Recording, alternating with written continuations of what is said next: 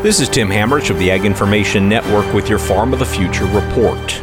There continues to be more interest in sustainable farming practices. But is that interest translating into real dollars for farmers? FBN Financial General Manager Dan English says that big buyers are paying up for growing practices that qualify. We uh, partner with folks like ADM and POET uh, to help qualify the growers that they're working with to say that, hey, they've met these certain sustainability practices, whether it's cover crop, no-till, precision nitrogen application, et cetera, to verify and help them verify to their buyers the quality of the grain that they're purchasing. English says these programs are generating some serious dollars for farmers.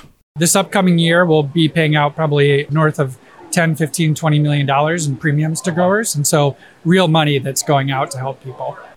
Granted, not all programs are created equally, but English says the partners that FBN are working with are serious about sustainability. You know, I think for a lot of growers, they've kind of wondered is there going to be money here? Is there anything to do? And I think there's been a lot of false starts in the industry, but I think we are have a big program with big grain buyers who are committed to this, and it's translating to real dollars and real money for farmers. Again, that's Dan English, General Manager at FBN Financial. You can learn more about these programs and others by visiting their website, fbn.com.